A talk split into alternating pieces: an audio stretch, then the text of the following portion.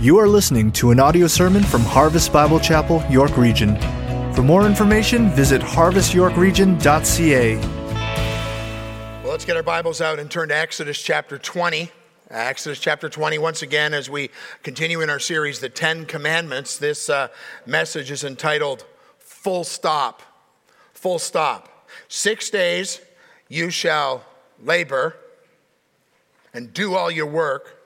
But the seventh day is a Sabbath to the Lord. I believe this is perhaps the commandment that we break the most without carrying the weight of what we're doing. It may not be the one we break the most, but it's the one that we break the most without caring that we break it. And so should we take a day to stop? Are we required to have a Sabbath? What does the Bible say about that? And what does stopping or not stopping say about your obedience or your disobedience in your relationship to God? Or what does your stopping or not stopping say about how you trust in God for the things that you need and require in your life? There's been a lot of bad teaching about the Sabbath. There's been a lot of bad practice about the Sabbath. I remember as a kid growing up in a church, and in the church that I grew up in on Sunday, which by the way is not the Sabbath. Nowhere in the Bible is Sunday ever made the Sabbath, okay? And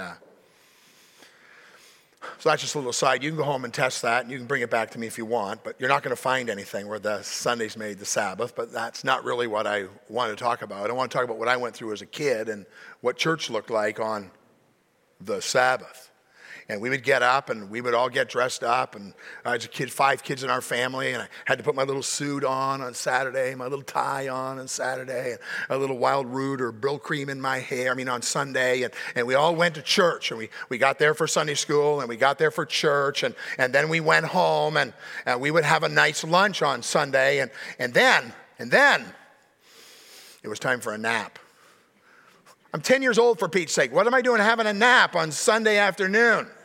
And then after my nap, I couldn't go out in the backyard and play because it was the Sabbath. We weren't allowed to do that. And then we would have dinner, and then we would go back to church at night. I got to tell you, as a 10-year-old kid, I hated that day. I hated it. And so there were a lot of things that were put on. There were a lot of trappings that were put on in my history and in my background that made the Sabbath something we didn't look forward to. I didn't even want to go after. And so I want to talk to you today about the Sabbath and what it means. But the Sabbath means to rest. I called the message Full Stop because I believe it's what we need to think about, what we need to get to in our life. We need to stop. The word stop means a cessation of movement or operation. We need to come to a complete stop. It's interesting in the traffic laws, we have crazy rules about this. It says you come up to a stop sign. Now, my understanding of what that means is you stop. It's really not that difficult to figure out. But in the courts, it says a complete stop. Well, what other kind of stop is there? If you don't come to a complete stop, you didn't stop. You don't need to add to the word. And then so, because so many people don't do it, of whom I am chief, especially at stop signs, they've come up to this thing called a rolling stop. Well, how crazy is that? No such thing as a rolling stop. If you're still rolling, you haven't stopped. S-T-O-P does not stand for squeal tires on pavement. It means stop. So a rolling stop is a term used in traffic law to refer to when a vehicle fails to come to a complete stop. Craziness. A complete stop is when there is no forward momentum and the needle on the speedometer is at 0. Thank you, Captain Obvious. In a rolling stop, the car wheels are still in motion and the car is moving at less than 5 miles an hour. Failing to come to a complete stop at a stop sign is a traffic violation governed by the state laws, which vary by state. The longer the stop, the more discernible it is to the naked eye, giving a motorist a better chance of avoiding a ticket. Hey, people, we need to stop. We need to come to a place where we learn how to stop.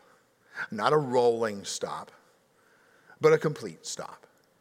And how would God be honored in that? And how would he be lifted up? And how would he be glorified if we were to do this and do much better at it than we do? So you got your Bibles open. Let's stand. We want to honor God as we read his word.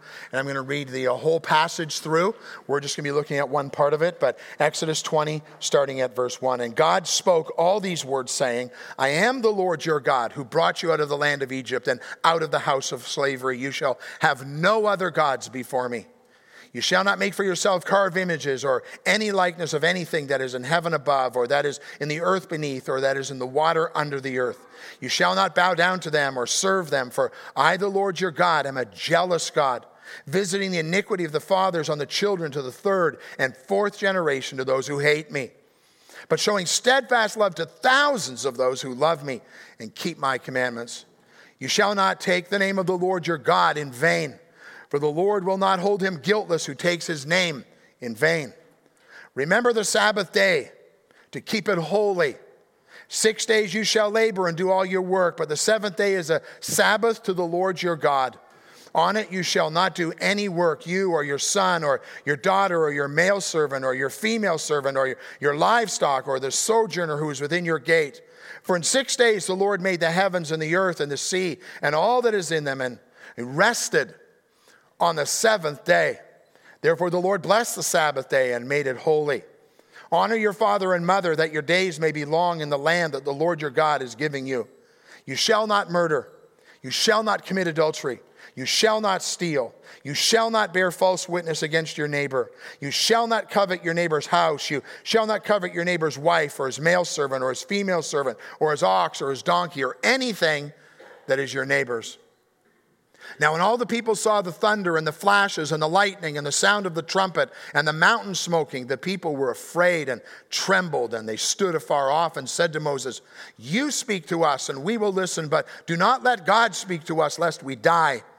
And Moses said to the people, do not fear, for the Lord has come to test you, that the fear of him may be before you, that you may not sin. And the people stood afar off while Moses drew near to the thick darkness where God was.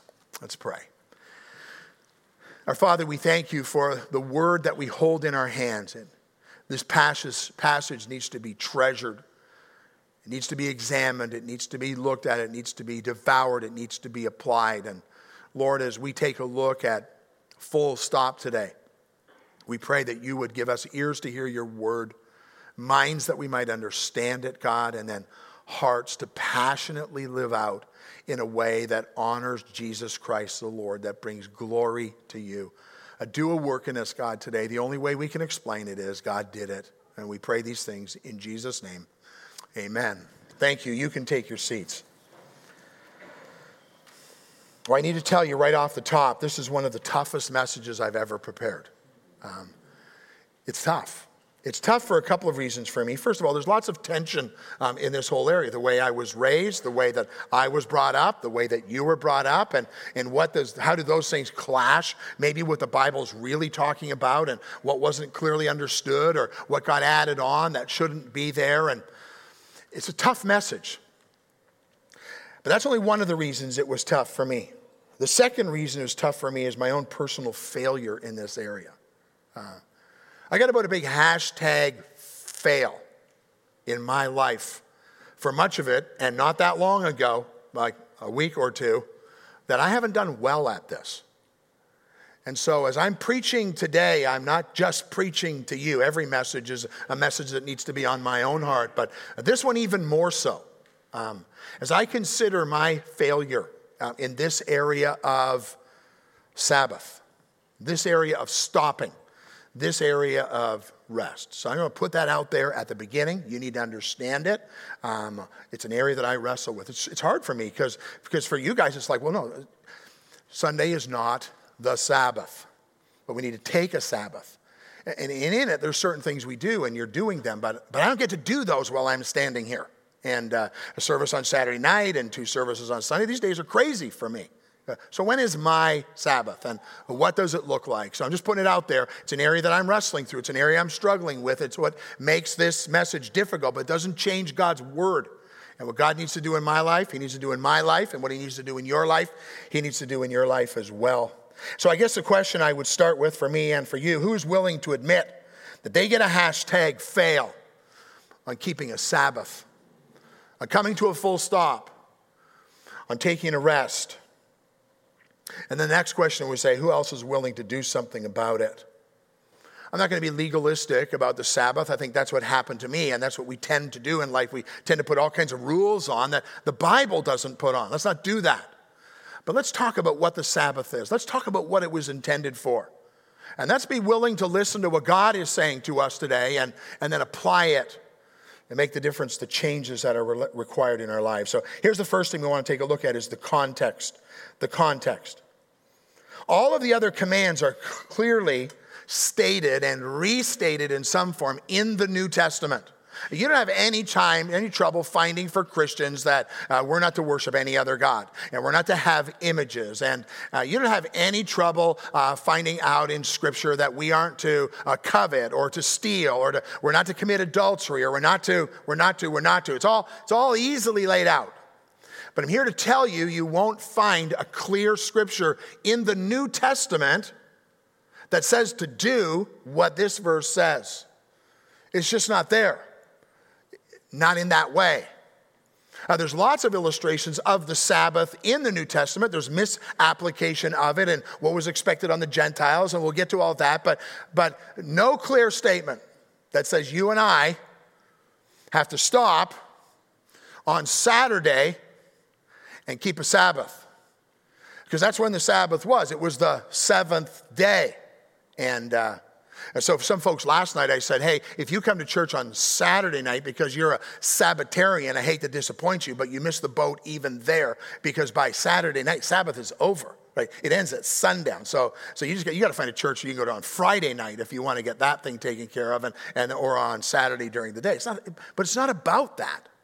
When we take a look at what the Sabbath is about, it's not about that. And we'll see that as we go along. Last week, we took a look at a message called The Name, and it was like, watch your mouth. And I challenged you in the way we use the name of the Lord, and if you hear it or you see it in another believer, you need to come alongside it. You need to challenge them. You need to step up with them. And so all of the other ones, all of the other commandments, we deal with them in people's lives. But this one, we tend to be very loose with, and I think in some ways that's unfortunate, but it's tough. Jesus often was referred to the Sabbath, and he was often seen on the Sabbath. But most of the time when you see it in the New Testament, what he was doing, he was ticking off the Pharisees. He was out there in the fields gleaning and picking and doing things that it was allowed. But they had made rules. You weren't allowed to do that. Or he talked about if your ox is in the ditch, don't you pull it out on the Sabbath, right? There are things you have to do. Moms, diapers get dirty on the Sabbath. And you can't wait until the next day to clean them up. The things you have to do. But how do we stop?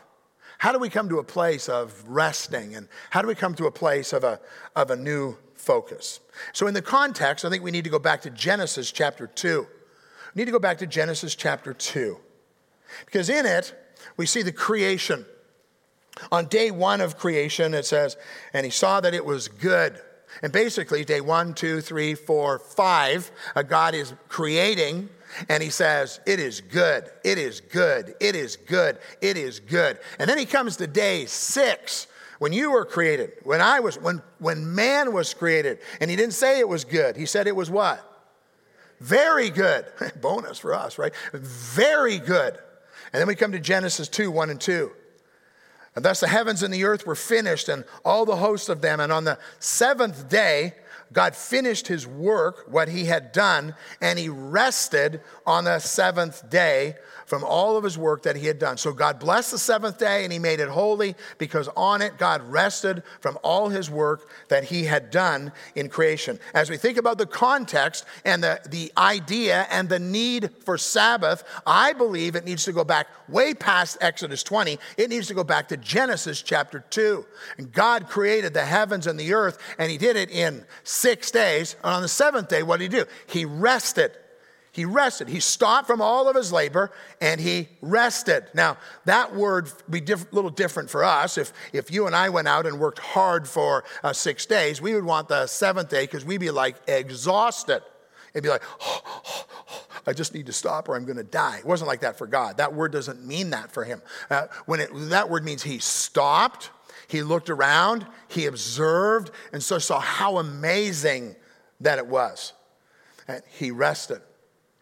You don't hear about Sabbath again in the book of Genesis. Doesn't appear anywhere. But you don't ever make an argument for what you want to do out of silence. That's a terrible way to make an argument. And when you get to the book of Exodus there and the rest of the law, there's lots of illustrations about it. There are laws about farmers and their land and how you would farm a piece of property for 6 years. And on the seventh year, you would let it rest. And then you would go again, 1 in 7. And then you come to Exodus chapter 16. So flip back just a couple pages to Exodus chapter 16. And we read about the manna. The people have now come out of the land. They're now in the wilderness. And God is making provision for them. And Exodus 16 verses 15 to 17 says, "And when the people of Israel saw it, they said to one another, 'What is it?'" That's what manna means. "For they did not know what it was. And Moses said to them, 'It's the bread that the Lord has given you to eat. This is what the Lord has commanded. Gather of it, each one of you, as much as you can eat. You shall take an omer according to the number of persons that each of you has in his tent.' And the people of Israel did so. They gathered some more, some less." Keep going. "But when they measured it with an omer, whoever gathered much had nothing left over, and who gathered little had no lack. Each of them gathered as much as he could eat. And Moses said to them, 'Let no one leave it, any of it over till the morning.'" Down to verse 22. "On the sixth day, they gathered twice as much bread, 2 omers. And when all the leaders of the congregation came and told Moses, he said to them, 'This is what the Lord has commanded. Today is a day of solemn rest, a holy Sabbath to the Lord. Bake what you will bake and boil what you will boil, and all that is left over lay aside to be kept until the morning.'" So the principle of Sabbath, they already understood it, because when it came to the manna that they would collect enough for 5 days, just enough for one night. And if you tried to keep it over to the next day, when you rolled over out of bed the next morning, it had gone bad. But on the sixth day, you got enough for 2 days, because on the Sabbath, you would rest. And so before we ever get to the Ten Commandments, this idea and this understanding for the people, it wasn't like they read this like, "Oh my goodness, we've never heard this before." They knew all of the commandments. None of them were a surprise to them. It was the putting it down, laying it out, giving it to them clearly. So that gives you a little bit of the context that this comes from. But now we want to take a look at the text. We want to take a look at chapter 20. "Remember the Sabbath day to keep it holy. 6 days you shall labor and do all your work, but the seventh day is a Sabbath to the Lord your God. On it you shall not do any work, you or your sons or your daughters or your male servants or your female servants or your livestock or the sojourner within your gates. For in 6 days the Lord made heaven and earth and the sea and all that is in them, and he rested on the seventh day. Therefore the Lord blessed the Sabbath, and he made it holy." Keeping the Sabbath. It comes out of your work. Keeping your Sabbath comes out of your work. It's an important thing for us to see. And I don't know if I've ever really preached this before. I mean, all the times I've looked at it, it was always about the Sabbath, the Sabbath, the Sabbath, the Sabbath. And we forget the sentence where it says, 6 days shall you labor. 6 days shall you labor. Yesterday morning, I got out of bed. I was thinking about this a little bit. And here's what I wrote down. You cannot honor God with your Sabbath until you first honor him with your work. You cannot honor God with your Sabbath until you first honor him with your work. 6 days. And we live in North America. We only have to do a 5-day work week. Isn't that sweet? Well, that should make it even easier for us to take a Sabbath, because we have another whole day that we can stop and cut the grass and all the other things you might think you need to do so that you can have a Sabbath. Work hard. Work hard. You should be the best employee your employer has, bar none. Your work ethic should be above everybody else who's in the room, unless they're another believer, and then you should be fighting for who's the best worker in the place. Work hard. Work hard. If you don't have a job, your job is get a job. Work hard. But when I was growing up and going to college, there was this whole thing on about it's better to burn out than to rust out. It's better to burn out than to rust out. You just go like mad till you got nothing left, and better. It was espoused as a spiritual virtue. Better to burn out than to rust out. Can I tell you something? In both cases, you're out. And when you're out, that doesn't honor the Lord. Burning out doesn't honor the Lord. So if you're burning the candle at both ends and you're like, oh my goodness, but I'm sure not going to be lazy. Hey, either way, you're out. So be faithful, work hard 6 days, but burnout is not acceptable, and rusting out isn't either. I got a couple things to put up on the screen here today for us to thinking hard. Working hard or hardly working. And to put the next one up, because I think this is a schedule that might describe some of you in the room. I hope not. At 9 o'clock is starting time for work. At 9:30, I arrive for work. It's kind of like church on Sunday morning. It starts at 9, but we kind of come in. Anyway, that's beside the point. Starting time is 9. I arrive at 9:30, and I have my coffee break at 9:45, and I check my email at 11, and I start to prepare for lunch at 11:15, and I have lunch at noon, and then I browse the internet at 2:45 before my tea break at 3. I prepare to go home at 4. I go home at 4:30 when finishing time is at 5.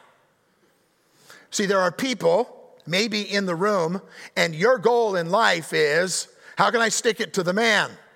Or how can I do as little as possible and still keep my job? 6 days you shall labor. 6 days, hard work. And on the seventh, you rest. Sue and I were in Israel in 2013 and saw something I'd never seen before. We're in this motel, and it had 15, 20 floors on it, whatever it was. And on the Sabbath, they had this special elevator, a Sabbath elevator. And I'm like, what is that? And it was for the devout Jews. And it was designed so that when they got in the elevator, they didn't have to push the button, because pushing the button was work. Now, the poor guy who was living on the 15th floor on Saturday, he gets on the elevator and it stops at every single floor. See, that's legalism run amok for sure, right? And I was reading a thing this week. Somebody was talking about when they were in Israel and they were at the motel. I wasn't the same one necessarily, but they were at the motel and there was this lineup for the Sabbath elevator. And he was standing in the line. He thought it was for all the elevators. And he asked somebody, no, this is for the Sabbath elevator. The Gentile elevators are over there. And he goes, thank the Lord, I'm a Gentile. And he went over. And so they push the button, the door opens, and he gets on. And a whole bunch of devout Jews follow him on to the elevator. And they get on the elevator and they say, could you push the 8th floor, the 10th floor, the 12th floor, okay. That's not what we're going after here. That's not what we're looking for. So what does the text talk about? Five things out of the text really quick. Here's the first one. Remember. Remember the Sabbath. It's a good thing to remember. It's good for us to do that about other things as well. It's a good thing for me to remember special dates. It's a really good thing for me to remember July the 18th, Sue's birthday. It's a good thing for me to remember May 26th, our anniversary. I don't want to forget those. It's good to remember things, but they also cause us to have fond memories and think about things and all the rest. And here he says it's good to remember. And when the Lord stopped, he stopped to look and see and remember all that he had made and all that he had created. A clue for us probably in what we should do on a Sabbath. Remember. The next thing is remember to keep it holy. Keep it holy.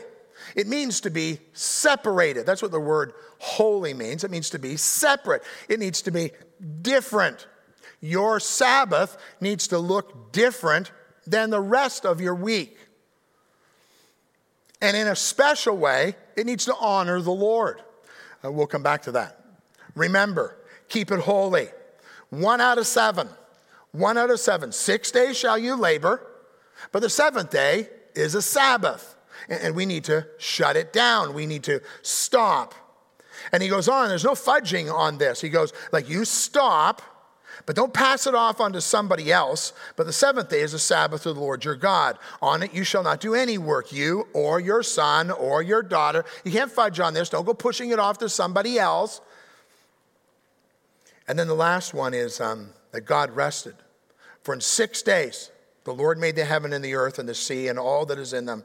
And he rested on the seventh day. Therefore, the Lord blessed the Sabbath and he made it holy.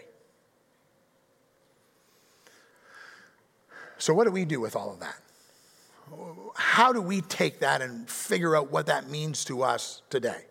Because I don't want to get to a place I can't push a button on an elevator. That's ridiculous. I don't want to be telling my kids, you can't go and play in the backyard or go and play with your kids on Sunday, because I think that's just as ridiculous. But I think we've thrown the baby out with the bathwater on this, and we have no Sabbath. We got rid of all of it. And we couch it in freedom in Christ and all the rest of it. It's like, no. Let's go back and remember. Let's go back and let's remember. So 3 more things I want us to look at. Here's the first one. Remember your position. Remember your position. For this, you need to go over to Deuteronomy chapter 5.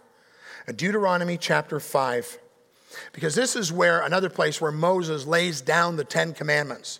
And in Exodus 20, when he talks about slavery, he put it right up in verses 1 and 2. So it's not like he didn't talk about it in Exodus, and he talked about it in Deuteronomy. But when he couched it in Deuteronomy, he couched it a little bit differently. In verses 11 to 15, he says, you shall not take the name of the Lord your God in vain. That's what we saw last week. In verse 12, observe the Sabbath day to keep it holy as the Lord your God commanded you. 6 days you shall labor and do all your work. But the seventh day is a Sabbath to the Lord your God. On it you shall not do any work. You or your son or your daughter or your male servant or your female servant or your ox or your donkey or any of your livestock or the sojourner who is within your gates, that your male servant and your female servant may rest as well as you. You shall remember, this is where it's different. You shall remember that you were a slave in the land of Egypt, and the Lord your God brought you out from there with a mighty hand and with an outstretched arm before the Lord your God commanded you to keep the Sabbath day. Remember your position. Remember that you used to be slaves. Remember when you were in Egypt, you were probably working 7 days a week and there was no Sabbath. Remember, you're no longer a slave. So here's a statement I would make. If you do not rest, you're demonstrating you're still a slave. 6 days shall you labor, but the seventh is a Sabbath, a rest. And if you can't stop, you're demonstrating you're still a slave. As a matter of fact, I believe you're demonstrating, and when I struggle with this, I told you I'm preaching this sermon for me first. I'm demonstrating I can't trust God enough to make the provision that I need. And so I've got to get going. I got to get stuff done. I got to be working forward. I got to. What does that say about what I believe about God? 6 days, work hard, but stop. Are you a slave? Are you a slave to your work? Are you a slave to your schedule? Are you a slave to your tools? Your iPhone, your iPad, your computer? Are you a slave to your family? Are you a slave to your spouse? Are you a slave to your family? If you don't rest, if you don't stop, you're a slave. Does that mean I don't spend time with my family on the Sabbath? No, it doesn't mean that at all. But it's like, who's controlling who? What's in charge? What's motivating you? Where are you spending your time? And what part of it is God getting? What part of it are you resting in His work, in His provision for you? Remember your position. That's from Deuteronomy chapter 5. Back in Exodus 20, I believe it's remember your worship. Remember your worship. The Exodus account ties this commandment to God's worship and creation. in verses 8 to 11, he finishes up, for in 6 days the Lord made the heavens and the earth and the sea and all that is in them, and he rested on the seventh day, and the Lord blessed the seventh day, and he made it holy. He said, it's going to be separated. It's a day for you to remember. It's a day for you to focus. Focus on what? Focus on who God is and what he has done. Now, that's the 2 points. There's only really two things you need if you're writing notes to put down in this section. The first one is focus on God's work and focus on what he's done. In doing that, you focus on his glory. God stopped after 6 days of creation. It is good, it is good, it is good, it is good. It is very good. And he rested. He looked and he saw. And we need to stop and we need to look and we need to see and we need to rest in God's provision. Remember your position. Remember your worship. Here's the third one. Remember your Savior. Remember your Savior. Well, you can't find that in Exodus chapter 20 necessarily. So let's go over to Hebrews chapter 4. Hebrews chapter 4. Remembering that the book of Hebrews is all about how Christ was greater.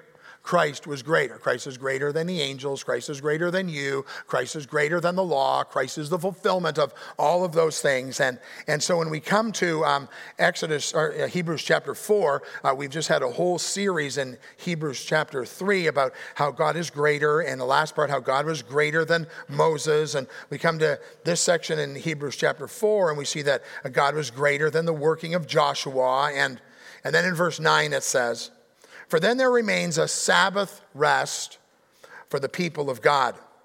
For who has ever entered God's rest has also rested from his works as God did from his. Whoever has entered into God's rest has also rested from his works as God did from his. He goes down in verse 14. He talks about how Christ is the fulfillment of that, and he is the great high priest. And then down in verse 16, let us then with confidence draw near to the throne of grace, that we may have received mercy and find grace in time of need. Sunday is not the Sabbath.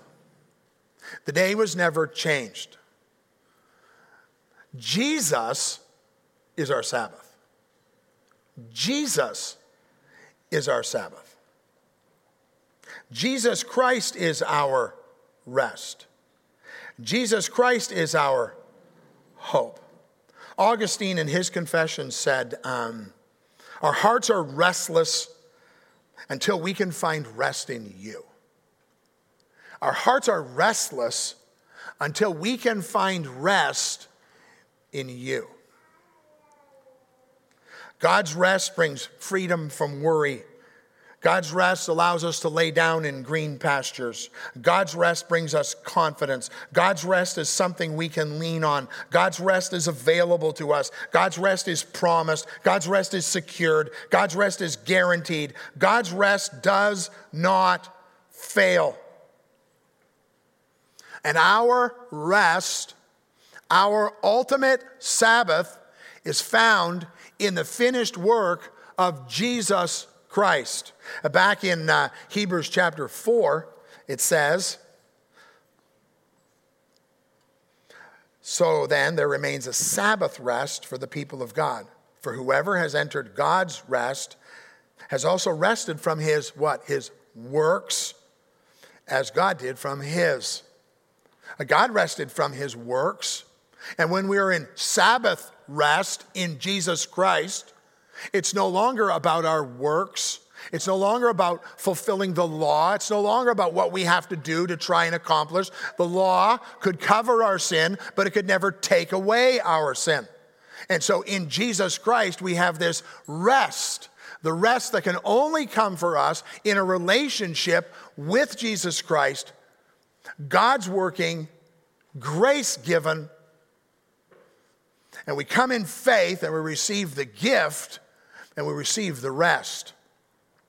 Rest that comes, that is about eternity for sure, but a rest that is for us today.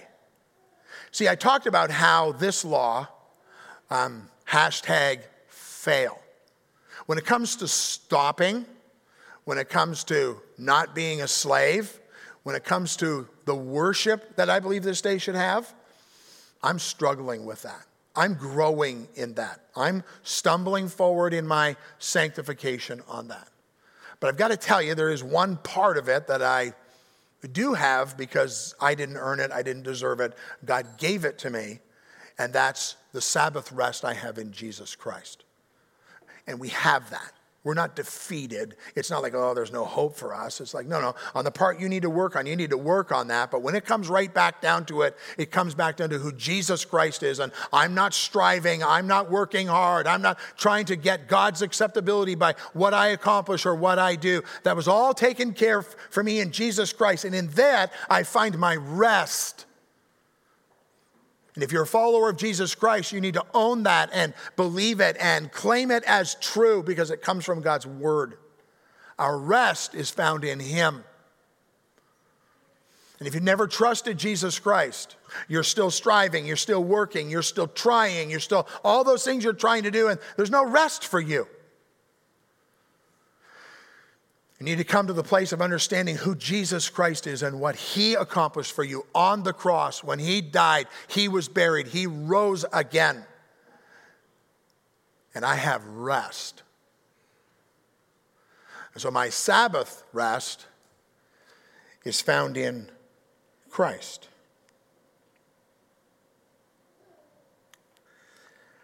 So am I off the hook? Can I go back now to working for 6 days?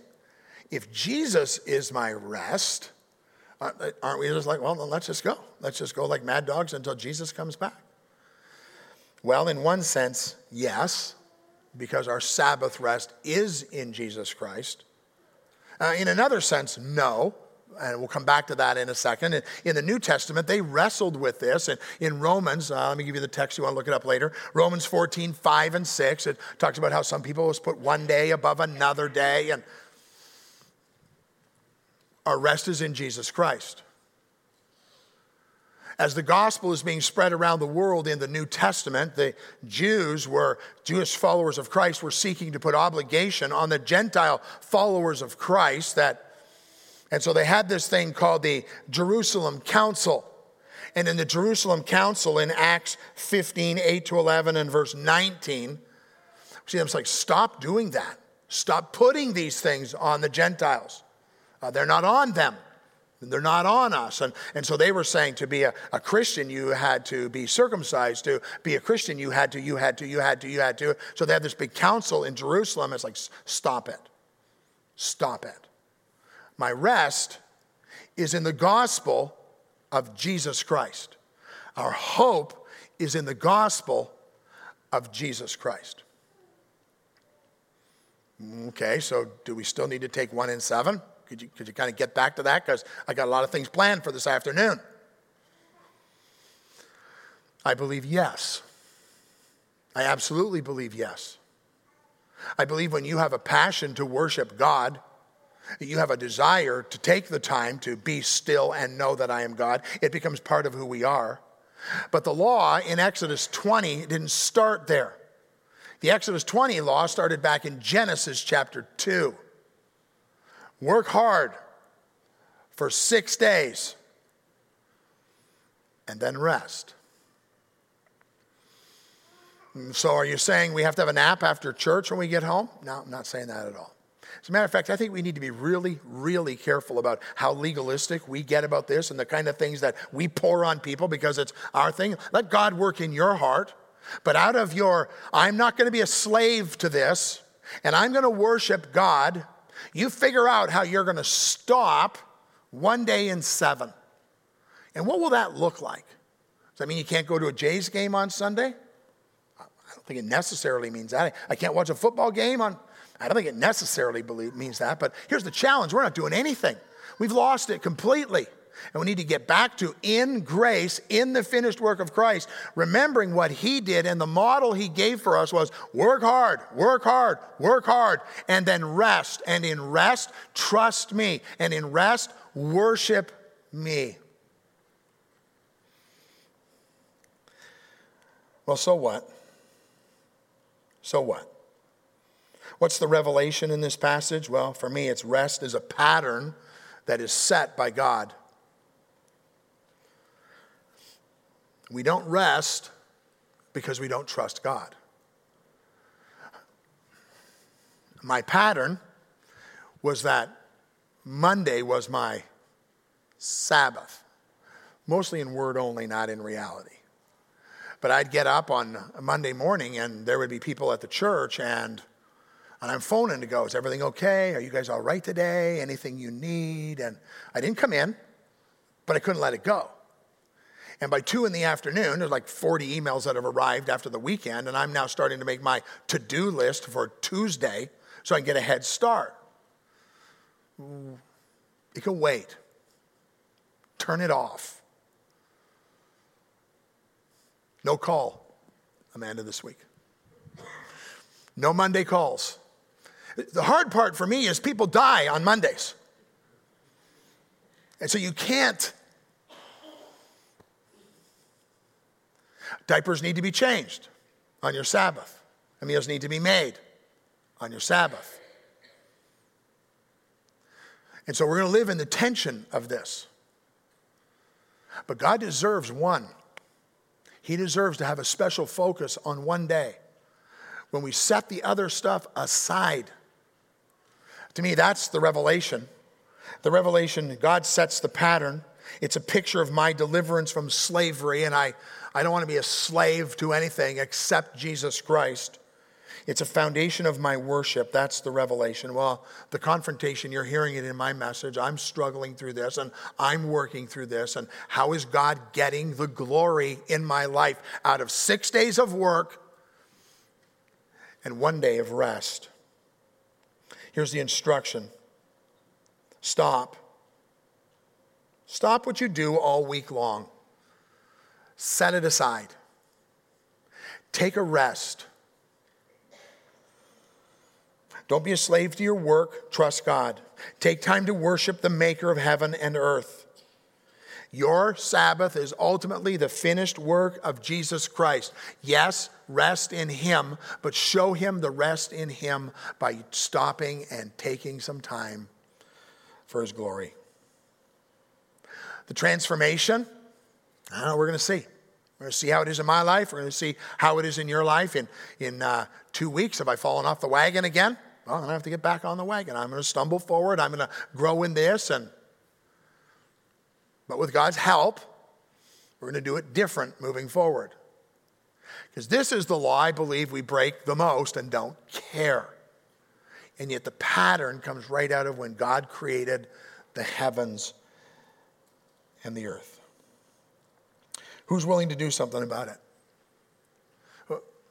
Don't go home and have a nap and don't have any fun on the Sabbath. But make God your focus. Make him your passion. And just stop doing the things you do all of the time and allow God to do a work. I'm not going to be legalistic about it. We couldn't go to a restaurant on Sunday because somebody would have to work. And yet my mom worked probably harder on Sunday than any other day of the week because we had to have people over and we had to have special meals. And we make all these crazy little rules. Make your Sabbath about special worship for God and figure out how you're going to do it, but make it about him. Make it about his glory. This is a commandment for God's glory and my good. It reveals his character and it reveals my character. Let's pray. Lord God, thank you for your word, for working it in us, challenging us. Lord, we've all probably had a bit of a dagger in some way this morning, something where we have fallen short. We might find ourselves just chafing against this. Lord, are we chafing because we're disobedient? We don't want to accept it? Or like, what is that, Lord? To let this go. Father, to be people of God who are faithful servants, striving, working, serving hard 6 days a week. But Lord, 1 in 7 for you. How do we do that, Lord? How do we do it better? How do we do it growing up for the fame of Jesus Christ our Lord? Work these things in our hearts and seal them in our lives as a testimony, I am not a slave. I'm a worshiper of the King of Kings, and my rest is in Jesus Christ, my Lord. We pray these things in Jesus' name. Amen.